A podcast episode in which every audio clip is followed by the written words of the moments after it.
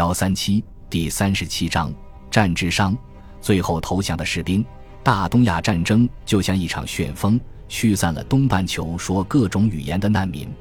战争期间，一百多万名外国侨民成为战俘和奴隶，被迫长期滞留在日本本土。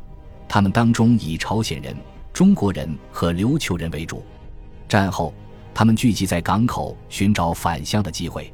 在占领军看来，这些难民会给公共卫生造成威胁。而他们的职责就是确保难民的安全，并等待合适的时机将他们遣送回国。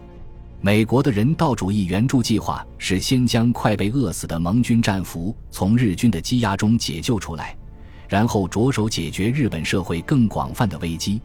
这两项工作完成后，美军便将注意力转向背井离乡的难民。美军要将六百七十万名日本人，包括战斗人员和平民。从太平洋地区遣送回国，其中半数日本人来自包括东北三省在内的中国战场。除此之外，还要将苏联控制区域内的九十三点六万名日本人送回日本，还有几十万名日本人滞留在太平洋各处岛屿。经验丰富的日本矿工可优先回国，因为寒冬将至，日本本土缺乏熟练的煤矿工人，有可能会爆发另一场危机。波茨坦公告犹如一纸契约，美国人要履行职责，向曾经的宿敌大施恩惠。九月底，海军上将斯普鲁恩斯任命海军少将唐纳德·毕贝里担任日本人遣返小组指挥官。作为一名后勤专家，唐纳德当时已经是一支名为第六服务中队的补给小组指挥官。他不仅掌管着一百五十多艘坦克登陆舰和自由轮。还负责管理整支日本商船队。为了找到被日本人拘禁的盟军战俘，美军武装小分队乘坐护航驱逐舰在各个岛屿间巡逻，把日本人带到舰上进行现场审问。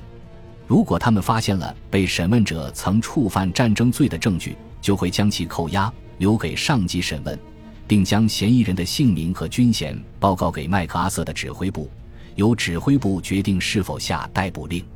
在遣送工作的高峰期，美军曾在一周时间内将十九点三万名日本人遣返本土。日本某些重要基地的投降时间是与东京湾的受降仪式时间一致的，特鲁克基地便是其中之一。马里亚纳群岛海军司令、海军少将乔治·蒂穆雷在他的旗舰波特兰号重型巡洋舰上接待了特鲁克基地的投降代表团。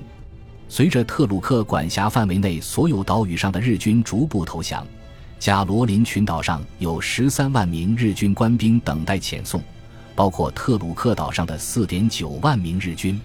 这些日本人普遍营养不良，由于闹虫灾，他们种的甘薯大幅欠收。这些犹如稻草人的饥民在路边排成好几排，等待美军审查。他们的脚踝像手腕一样瘦。面颊凹陷，肋骨突出。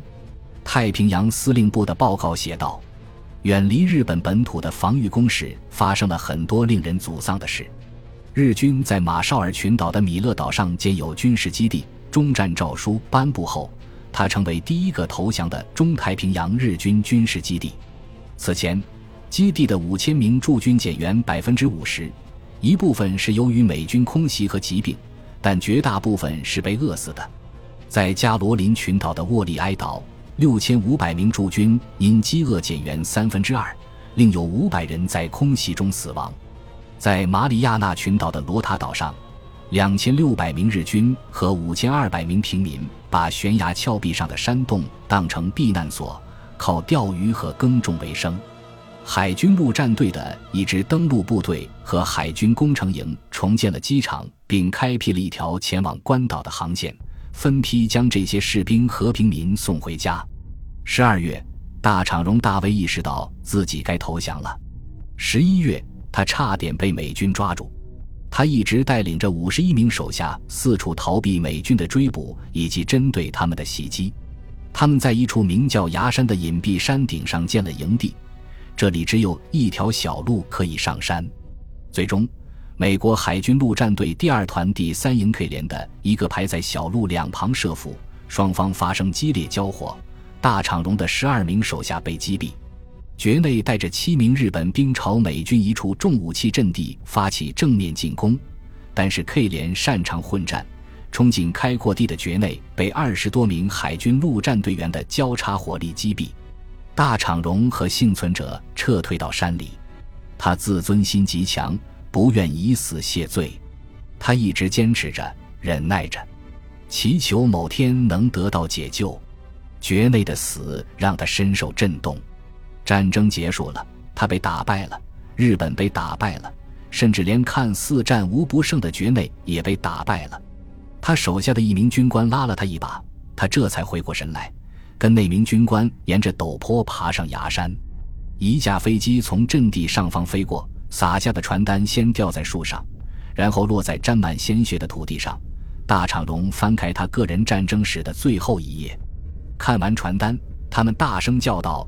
战争结束了，大场荣有一阵子没见过美军巡逻队了，他觉得这是敌人的诡计。后来他听说硫磺岛失守，又听说美军有一种很恐怖的新型炸弹，甚至听说日本投降了。但是大场荣需要证据来说服自己相信这一切。大场荣通过查兰卡诺阿营地的平民朋友与美军指挥部互换信息。美军安排马里亚纳群岛附近小岛帕坎托的一名卫戍司令给他写了封信，请马巴准将在信上签字，然后通过这位平民按照正式礼仪交给大场荣。所有留言都得到了证实。流落荒岛许久的大场荣两腿一软，跪在地上。一九四五年十二月一日，大场荣带着他的队伍沿着塔波查山的山脊齐步下山，他们排成两队。高唱着军歌，在面露惊讶的美军队伍面前停下脚步，放下他们的武器。海军陆战队第二师的赫尔曼·刘易斯少校走上前，站在大场荣面前，二人相距一步。大场荣用左手从刀鞘里抽出军刀，将刀柄举到头顶以示敬意。然后他把军刀递给刘易斯，刘易斯双手接过军刀。